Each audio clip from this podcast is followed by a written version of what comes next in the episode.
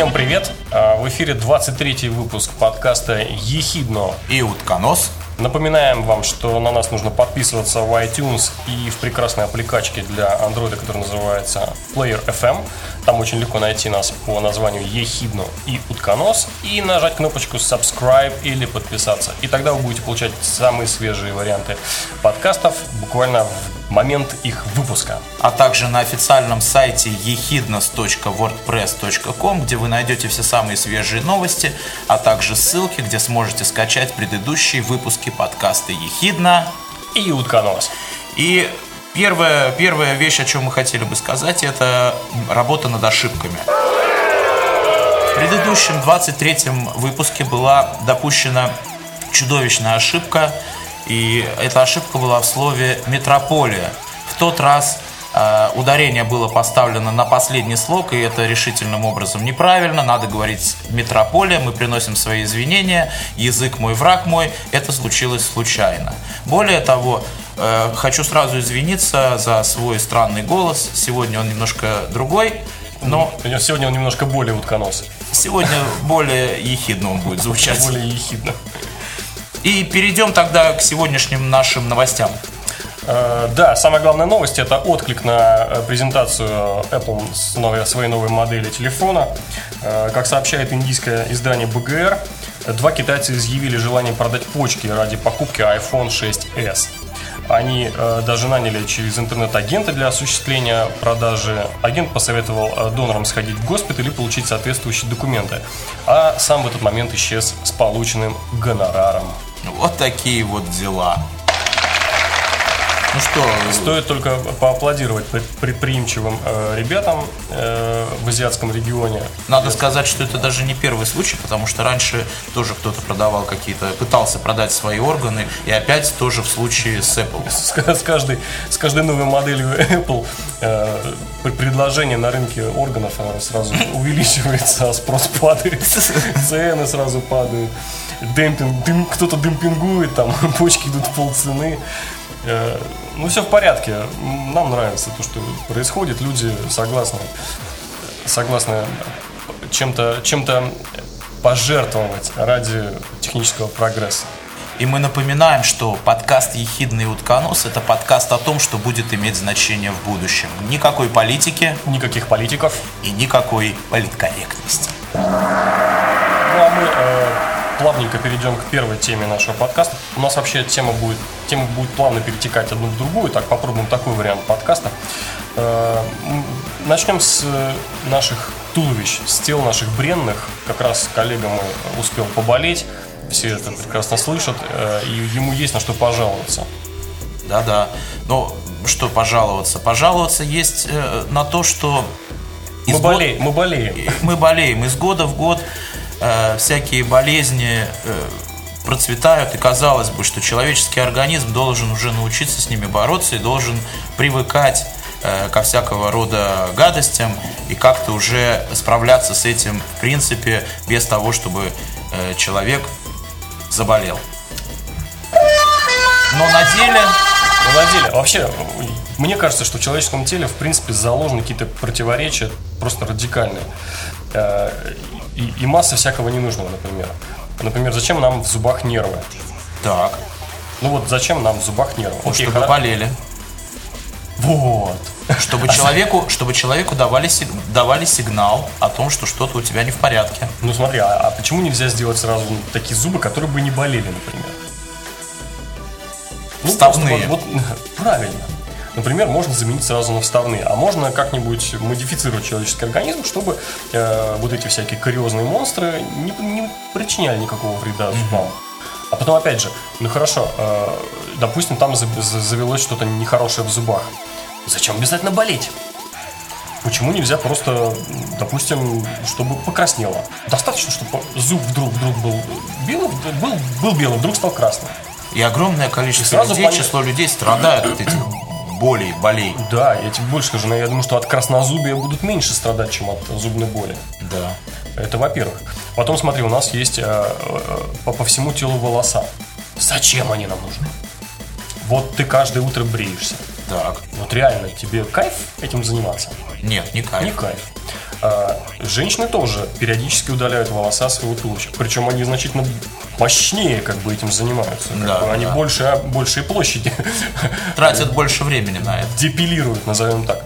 Почему э, нельзя взять, просто перестроить где-нибудь что-нибудь, чтобы перестали расти волосы? Элементарно. Э, дальше. Достаточно одной таблетки. Да. Понимаешь, в чем история? Вообще, мне кажется, что сейчас человек уперся в такой момент, когда э, менять нужно не человека, а м, даже не таблетки, а нужно изменить человека, дать ему возможность эволюционировать э, на протяжении не нескольких поколений, или даже не одного поколения, а хотя бы одной жизни. То есть вот ты живешь, допустим, ну окей, вокруг тебя изменились э, условия. Вот, вот, вот новость была. Э, Давича. Радикальное сокращение океанической фауны за последние 40 лет. Елки-палки. Количество некоторых видов за это время снизилось почти на 75%. Это делали... Окей. Э, Изучаю, изучали э, морскую фауну с 70 по 2012 год. Отрезок 32 года. И выяснили. Э, 42 года. 42 года. За это время э, почти больше половины э, видов морских животных исчезли. Да. Еще 40 И популяции сократились. и сократились популяции. Еще 42 года. И все, на ноль выйдем. Что мы будем там? Пла- пластиковый мусор вылавливать в океанах? Ну, просто, вероятно, начиная с 70-го года, вот когда исследования стали проводиться, э, технический прогресс разви- э, как бы ра- развился до такой степени, что Смотри. он стал непосредственно вреди- вредить э, морской фауне. Около одной трети мировых рыбных запасов полностью истощена, а каждый четвертый вид акул и скатов находится под угрозой полного вымирания. Под угрозой находятся три четверти коралловых рифов планеты. При нынешних условиях потепления климата и окисления воды в океанах коралловые рифы полностью исчезнут. Не, ну а что тут удивляться? К 2050 году. Да. То есть мы с тобой еще спокойно вот так запечатлеем и поставим галочку. Окей, коралловые рифы. Не, ну правильно, давайте, Ми- давайте, минусик. давайте поставим еще несколько нефтяных э, точек Хорошо. куда-нибудь в Давай, океан. Нет, я все-таки предлагаю немножко с другой стороны смотреть. Окей, вокруг нас все настолько быстро меняется, Так. что наше изменение не поспевает за тем, как мы изменяем мир.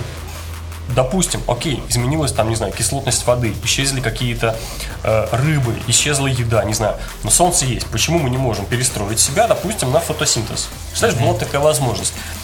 Э, Робот же может взять и себя перестроить. Э, Рука у него, допустим, э, пришла в негодность, он руку одну отсоединил, взял другую руку. Да, да, да. Окей, допустим, он там, там какие-то камни, ему нужно щебень делать. Он эту руку может как-то модифицировать, в, не знаю, в молот ее превратить. Ну, не превратить, в смысле, что часть снять, часть там добавить, припаять что-то, приварить, примастырить. Но, То есть себя он может модифицировать. Вот человек должен иметь возможность себя модифицировать. но человеческая жизнь, те 80 лет, ну, усредненно там 70-80 лет, которые живет человек, это, в принципе, практически ничто э, э, по сравнению с тем, как э, развивается Вот, вообще вот о всё. чем и речь. О чем речь, что нам, вот мне кажется, что проблема человека не в том, что он там что-то загрязняет или или там не, не- не те таблетки пьет, или недостаточно мощные таблетки изобретает, а, а именно в том, что нам нужно научиться себя эволюционировать, себя трансформировать. То есть это разговор о трансгуманизме, наверное, в очень таком не механистическом подходе. Не со стороны технологии, а со стороны вот человека. Представляешь, если бы мы, например, какую-нибудь придумали мантру, давай, допустим, так, мантру. Окей. Допустим, ты ее читаешь 10 месяцев подряд, и у тебя вырастают крылья. Ой, как круто. Ну, допустим, вот Да-да-да. наверняка же возможны какие-то влияния на человека, на организм человека с тем, чтобы его изменить. Почему, э, почему все так заторможено? Нам нужно очень торопиться в этом смысле, мне кажется. Не, ну это значит э, должны, соответственно, медики и э, ученые работать над тем, чтобы человек мог приспосабливаться гораздо быстрее ко всяким и климатическим условиям, и всяким э, Больше скажу, чтобы, условиям, чтобы да. эти приспособления, то его, эта его приспособляемость, чтобы она была осмысленное и им же самим вызванное, сгенерированное, а не так, что, знаешь, там, типа, э, ядерные вспышки, окей, хорошо, мы покрываемся панцирем и там не, не ощущаем радиации, да, а чтобы человек мог сам, угу, у нас ожидаются радиоактивные вспышки, поэтому давай-ка я отращу себе панцирь, и у него вырастает панцирь, то есть, чтобы это было Блин, а я не знаю, это, как, как это, ну, как, какой-то должно быть... Или, или, допустим, человек уезжает в длительную командировку, там, на 3-5 на лет куда-нибудь в очень холодные э, края, какой-нибудь там, я не знаю, Якутию, там, Камчатка, Аляска, где очень холодно. И за это время у него ловко вырастают волосы по всему телу, чтобы он не мерз. Или шуба отрастает просто. Шуба? Шуба. Ну, отросла шуба, а потом ее можно снимать и девать. Что об этом думает церковь? Про шубы. Я знаю, что в одной церкви думают по любому поводу. И это моя любимая церковь э, «Спасение планеты», она называется, э, да, «Убей себя, спаси планету». По любому поводу. Вот какой вопрос, не знаю, убей себя, спаси планету. Окей.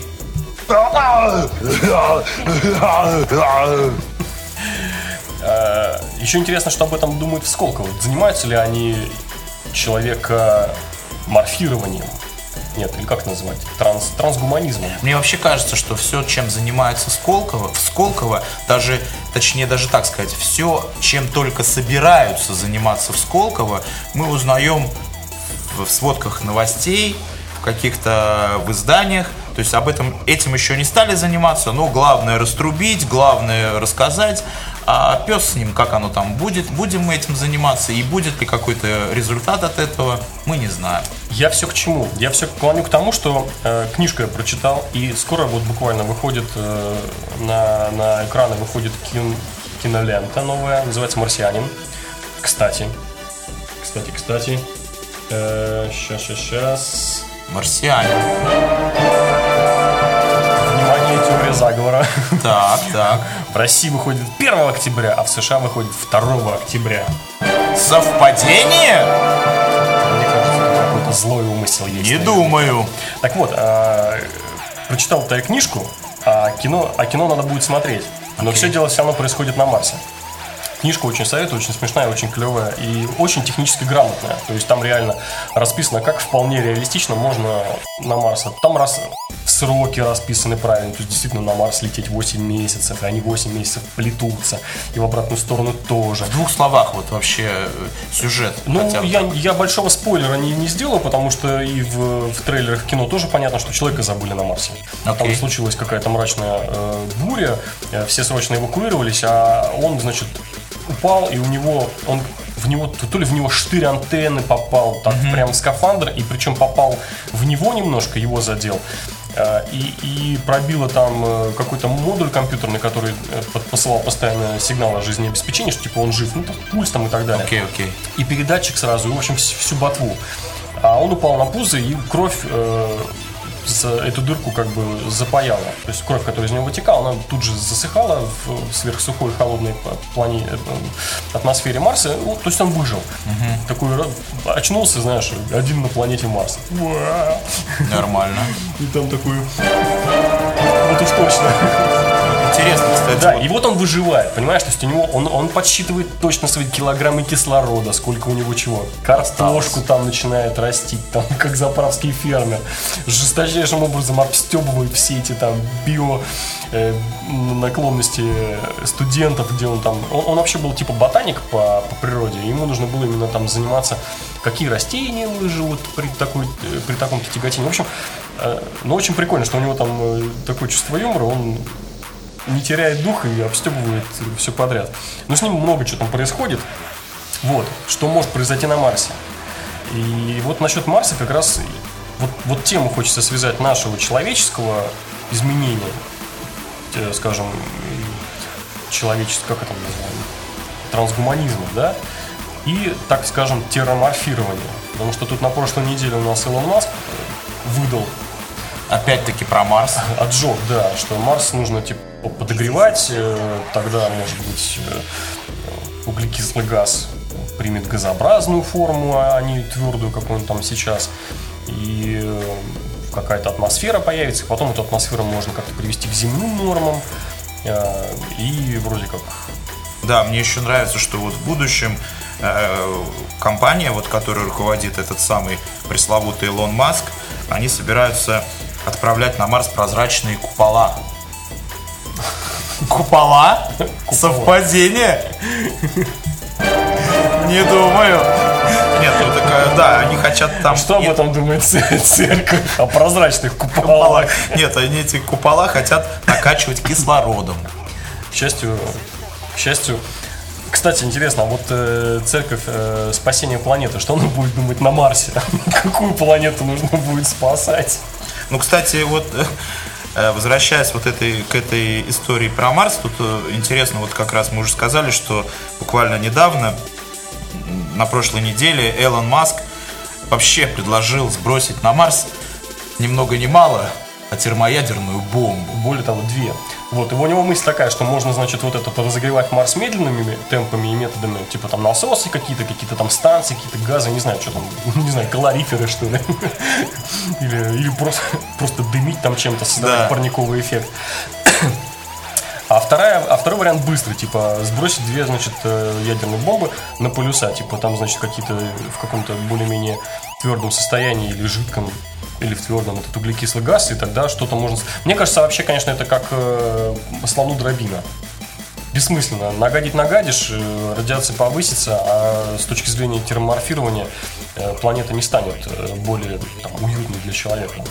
Ведь в, масштабах Марса, что он там, ну, побольше Луны, да, что мы там смотрели, что он э, по диаметру как... э, Он там- чуть-чуть больше Луны. нет, он не чуть-чуть больше, он больше Луны, ну, значительно больше Луны. Э, По массе он там одна десятая от, э, от Земли, и сила тяжести на нем там 0,3. Земли. Три раза. То есть человек себя в три раза легче чувствует. Да, то есть, ну, видишь, а все это делается для чего? По, по версии Илона Маска, то есть он как э, э, считает, что э, в перспективе, далекой, а может и не в далекой, туда, туда можно отправить людей. Ну вот зачем там э, следить вот, Во-первых, вот эти два, ну два взрыва с полюсов, ну что-то они там согреют локально. Да. Потом все точно так же уляжется и привет. Там элементарно масса планеты недостаточно, чтобы удерживать газ. Там газ постоянно сдувается всеми этими э, потоками частиц. э, газообразных, в смысле, атмосферы. Да-да-да. Э, Там давление сколько? Что-то одна сотая от э, земного сейчас. Там э, кислорода меньше 1%. 95% атмосферы уг- углю- Углекислый газ. углекислый газ. Ну что там делать? Даже, я не знаю. А ты а подумай вот, что вот этот Илон Маск, да, он же в принципе, мы все знаем, что Элон Маск, Элон или Элон Маск, он руководитель компании, которые создали чудо-автомобиль Тесла. И может быть там все просчитано до мелочей, понимаешь? Может быть он все четко знает. Да вот мне кажется, что все вот эти межпланетные путешествия и там заселение других планет, они должны быть все-таки связаны с человеческим, э, с, с изменением человека. А чтобы человек он адап- смог там Совершенно верно. Жить чтобы не нужно было выживать. эти купола, чтобы не нужно было бомбить этими ядерными бомбами. А спокойно человек себя раз э, адаптировал к новой среде обитания, к повышенному углекислому газу или почти безвоздушному э, существованию, но зато к малой тяжести. То есть, видимо, это можно одно другим компенсировать. Э, Если вспомнить, э, например, Артур Кларк э, в своем э, свидании с Рамой, он расписывал, что э, ну, ну, такое легкое будущее описывает, некоторые, допустим, 23 век или что-то такое, и типа расселились уже э, земляне там на, на Венере, там на Марсе, еще где-то, и, и допустим, те, которые на Венере, они при- приспособились к э, чудовищным, значит, условиям, которые там царят. Жара, э, сильное давление атмосферы. э, и, ну, ну, типа, они там живут и добывают какие-то важные ископаемые, отсылают, там торгуют. То есть, то есть какие-то гос- государства э, на разных планетах, планетарные такие, да, это те, те же люди, но они адаптировались к новой к среде. А, и на Марсе тоже э, своеобразные, значит, э, изменения с ними произошли. То есть и в физическом смысле, там, скажем, рост поменялся, какие-то там части тела, допустим, ноги более массивные, там, где у тех, которые в, в условиях повышенной тяжести. А те, которые постоянно путешествуют в космосе, те, наоборот, как бы э, настолько хрупкие, что их там давление раздавит уже. Ну, не давление, в смысле, сила тяжести может их раздавить и уничтожить. То есть они живут постоянно в, Ну, то есть, подожди, это получается, что люди адаптировались вот к тем условиям, которые там. Ну, как бы там не написано, как это произошло со временем, или там их специально вывели. Может быть, я пропустил тот момент, может быть, мне было интересно программу читать.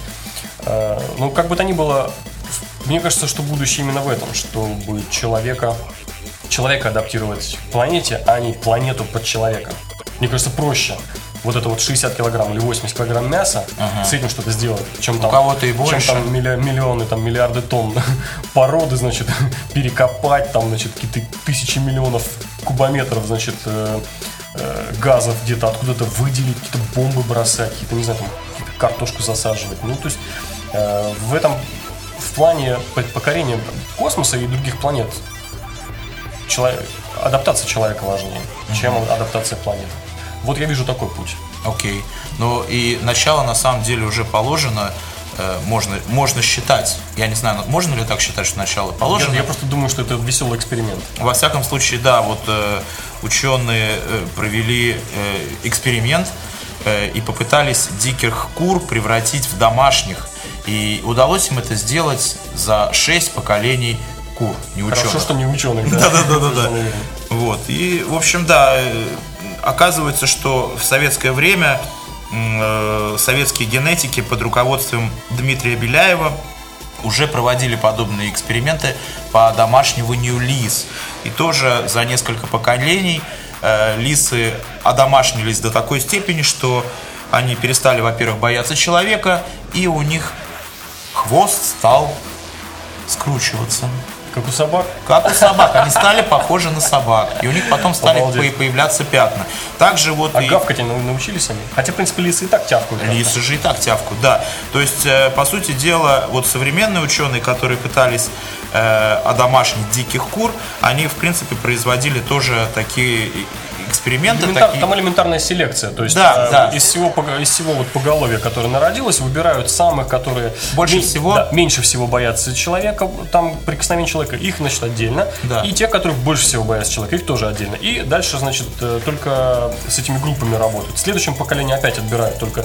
Ну, это как, э, не знаю, там, яблони, яблони дичок там и так далее. То есть выбирают самых выжив... тех, кто сильнее, лучше всех выживает, да, и да, там да. адаптируют к новым условиям. И здесь отбирали те, которые меньше всего боятся и больше всего боятся в течение шести поколений.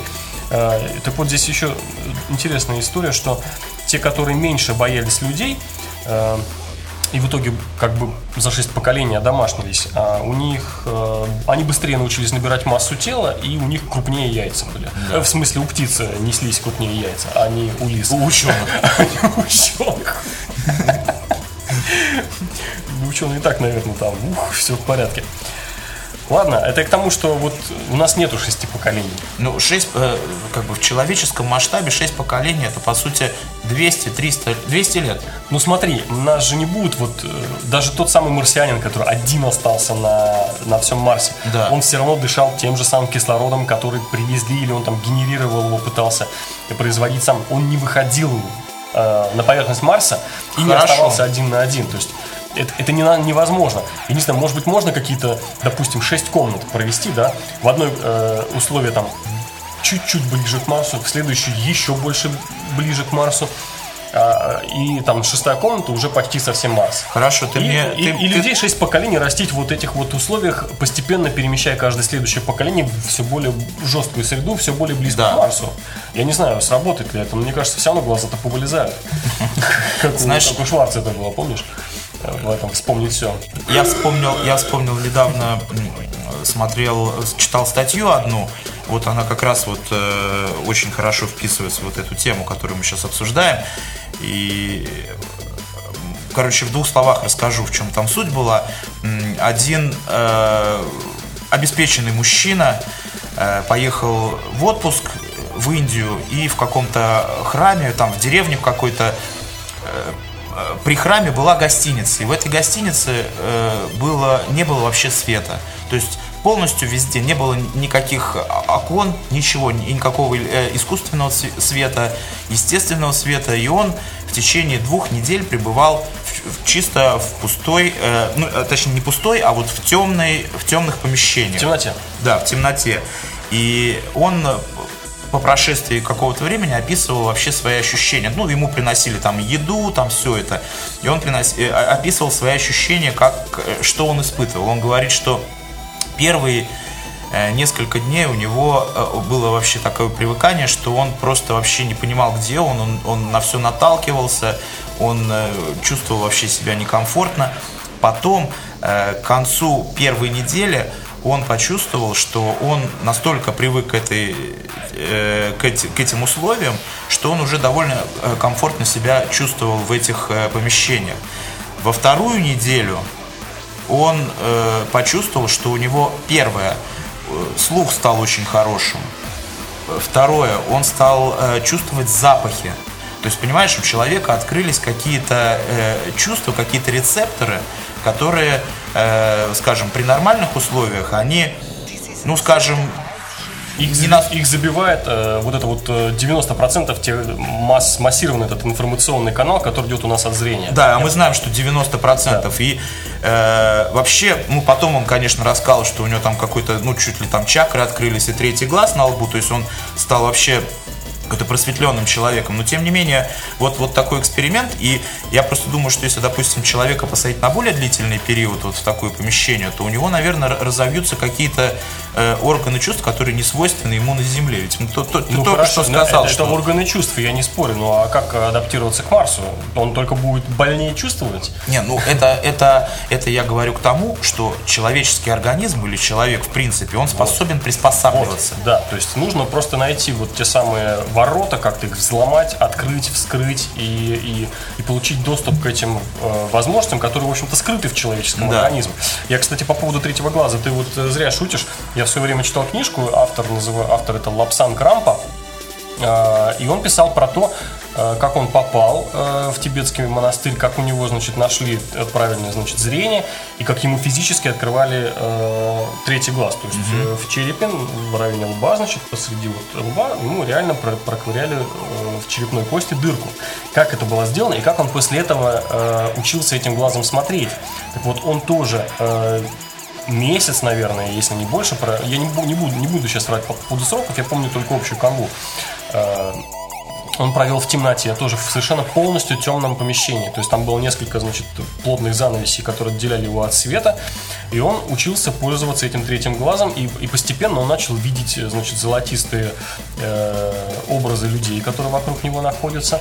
Э, причем как бы он видел оттень, оттенки, то есть просветленные для него были в золотистом свете, то есть люди, которые определенными болезнями одними болели, они были такого цвета, другие другого цвета и так далее. Так вот, когда э, ему в итоге сказали, что все. У него были все время плотно закрыты глаза, плотно замотаны темной тканью, и то есть он был полностью темном помещении. Mm-hmm. Потом, значит, был процесс адаптации в обратную сторону, то есть ему открывали обычные глаза. Значит, каждый день с него снимали по одной повязке, которые у него были на глазах, и каждый раз он ощущал это вот количество света, которое сквозь веки, сквозь все повязки, все это он видел. Да. Потом, значит, э, третий глаз ему там специальными травками закрыли, замотали тоже. Э, в итоге, э, когда вот у него глаза были ничем не защищены, да. и, и вот в этой вот в одной темной занавеске, которая отделяла его от света, проделали просто дырочку иголкой, он чуть не ослеп вообще от того количества света, которое, как казалось, ему ворвалось э, вот в это помещение. И потом очень долгое время он адаптировался именно к, к жизни в, обыч, в обычном как бы э, освещенном мире с, с, с использованием обычных глаз и вот этого третьего То глаза. есть это, это, это говорит о том, что человек в принципе э, может приспосабливаться к условиям, может чему-то учиться. Да, я думаю, человеческий что, организм. Да, несомненно. Несомненно, нужно открывать э, какие-то новые возможности в себе, в себе, внутри себя. Копаться, искать, открывать, э, как это, бороться, искать, найти, перепрятать. Ну, это нас так получается не очень связано с трансгуманизмом, так. То, что ты сейчас сказал. Э, но это очень напрямую связано с терраформированием, так скажем. О. Да, это, это вот другой трансгуманизм. Это другой трансгуманизм. То, что можно добиться от человека, не используя механизма, не используя никаких вот этих вот вмешательств в него хирургическим путем, не используя... Хотя, может быть, хирургически как-то можно это все дело сделать. Не знаю. Очень хорошая тема, на мой взгляд, очень такая открытая и, и, и мало кем изученная, что, что обидно. То есть нету информации, нету, да нету даже, в принципе, и... Ну, посмотри, если, если вот человек может сам себя менять, да, вот давай представим себе просто на мгновение, что мы можем сами себя менять. Да. И ты узнал, что у тебя, допустим, печень заболела. Ну что ты сделаешь? Да ты рядом вырастешь себе здоровую, а эту, собственно, попну, так сказать. Разложишь ее, скажем. Да? Или там из старой сделаешь себе новую. Вот куда денется вот эта вся огромная медицинская индустрия, которая будет тебя залечивать болячки твои, которая тебя будет обматывать всякими, которая будет тебя резать, которая будет тебя полосовать, которая будет тебя держать там на э, больничном, там будет э, получать там с тебя копейки. Не, не, не, не, не, слушай, я думаю, что медицина это одна из тех наук, э, ну, помимо еще нескольких, да, которая, в принципе, развивается довольно бурно. Она человеком. развивается только в финансово выгодном отношении, в финансово выгодном направлении. То есть, если они видят, что, например, вот этот вот, э, вот такие простейшие упражнения, мантру в течение там пяти месяцев читать, у тебя вырастает новая почка. Как ты думаешь, ну вот тебе медики об этом расскажут? навряд ли они просто скажут, что типа, ну вот у нас новые таблетки есть. Понимаешь, то есть у нас надежда на медицину но это те самые люди, которые, которым невыгодно нам это давать. Это такая вот сфера, сфера, в которой, в общем-то, нету активистов и, и ну, нету, не на кого там рассчитывать, получается. Ты можешь либо сам этим заниматься на свой страх и риск, э, и тебя еще там будут называть всякими, э, там, что ты какой-нибудь лекарь, там, что ты Может быть, на кострах сжигать начнут? Ну, вот типа такого, да, то есть там судить начнут, что типа ты тут непрофессиональный, не Сектант. Сектант. Вот это, вот это все, да, вот это все сварится тут же. Хотя, хотя наверняка какие-то скрытые резервы есть, которых нужно просто уметь раскрывать и использовать. Ну, знаешь, вот э, человек э, может бороться со своими страхами, например. Например. Да. А может таблетку взять а может и таблетку взять, а может в себе э, воспитать вот это э, перестать бояться, допустим, знаешь, люди какие-то высоты боятся, они специально прыгают с парашютом, да, или, допустим, люди не могут представить, что они могут пройти по раскаленным углям, угу. они берут и проходят, угу. понимаешь, или там, я не знаю, люди боятся, я не знаю, пауков, а они раз там окружают себя тысячами пауков, пауками и начинают среди них избавляться от этого страха. Ну, то есть, понимаешь, я просто говорю, что какие-то э, не, не физические, да, э, какие-то вещи, то, что в наших способностях, то, что в наших руках, условно говоря, там страх, умение там э, не спать или э, большая выносливость, я не знаю, ну все что, или развивать мозг, там, да, это человек может делать, ему это подвластно. Ну а так, как он, человек, может развивать вторую печень или вторую почку, вот те китайцы, которые продали. Ой, ну смотри, э, очень короткая история. Э, над э, приговоренными к смертной казни в Америке проводили эксперимент. Значит, там вместо смертельной инъекции им предлагали, давайте мы вам просто вены перережем, и из вас вытечет вся кровь. Так. Э, руки заводили за спину и фиксировали, что они не видели своих рук. Проводили тупой стороной э, металла по, по, по запястьям и начинали лить на руки теплую воду. И они умирали от симптомов, которые возникают при, при потере крови. Вы слышали это?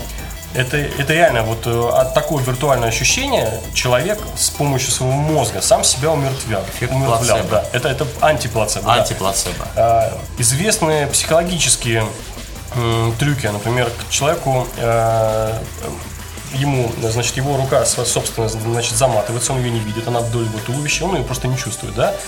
И э, рядышком, значит, нет, там была какая-то такая тема, что она за перегородкой, да, а рядом к нему представлен типа резинового, но который вроде как к нему к плечу подходит. И э, параллельно до его руки, которая, которую он не видит, ну, он не видит, что там за манипуляция с этой с рукой происходит, да? Да, да. И с резиновой рукой проводятся одинаковые манипуляции. То есть, допустим, обе их касаются пальцами. Он чувствует теплое прикосновение и видит это прикосновение какой-то руки к вот этой резиновой руке. Да. Потом аккуратненько покалывают иголочкой то и то. он чувствует у себя покалывание и видит, как колет эту, рез... Э, эту самую резиновую. Только не говори, что он потом начинает чувствовать. Потом берут раскаленную какую-то вещь. И раскаленные дотрагиваются только до резиновой. А ожог у него выступает на его руке. Да, невероятно. Вот настолько человеческий мозг может ну, это, это повелевать. Это реально повелевать телом. То есть вот настолько есть мощные резервы в человеческом организме. Ну, я не верю, что... Ну, я не знаю. Мне, мне кажется, что вот в будущем вообще очень многое будет зависеть именно вот от нейротехник, от психо, психологов, не знаю, психопатологов, психоневрологистов всяких чтобы как-то раскрывать вот эти потенциалы, чтобы это все-таки в мозге у нас. Причем иногда возникает ощущение, что вот этот мозг, который нам вот у нас в голове, он больше не раскрывает, он наоборот закрывает. Это знаешь, как какой-то замок, который держит который не дает вот вырваться вот этой всей воли, всей вот этой воли, мощи, которая у нас есть. Да. Он не дает, он наоборот сдерживает. И, и фишка именно в том, чтобы заморочить мозг э, и, и случайно выпустить эти силы когда мозг не контролирует, когда он перестает контролировать. Вот эта история как раз с резиновой рукой, с вот этими вот теплой водичкой по рукам, это когда мозг заморочили. И мы видим, насколько его контроль над телом велик и мощен. Невероятная тема. И все самые невероятные темы вы услышите в подкасте «Ехидна». И «Утконос». И не забывайте, что это подкаст о том, что будет иметь значение в будущем. И на наш взгляд, это тоже будет иметь значение в будущем мы будем все-таки раскрывать потенциал нашего тела, нашего мозга. И, и наверное, в этом все-таки ключ к завоеванию или заселению следующих планет. Ну, а про беженцев на Марсе, я думаю, что мы поговорим как-нибудь в следующий раз. Наверняка. Наверняка. Уже по итогам э, просмотра кинокартины «Марсианин». Да, и мы напоминаем вам, что этот и другие выпуски подкаста «Ехидный утконос» вы найдете на официальном сайте подкаста ехиднос.wordpress.com, а также во всех социальных сетях Facebook, ВКонтакт, Twitter, Pinterest. Заходите, оставляйте свои комментарии, ставьте лайки, рассказывайте своим друзьям и знакомым и вливайтесь. Ждите, пишите, ждите наших следующих подкастов, пишите нам комментарии, обязательно подписывайтесь в iTunes и в Player FM для Android. И, наверное, на этом пока. Пока.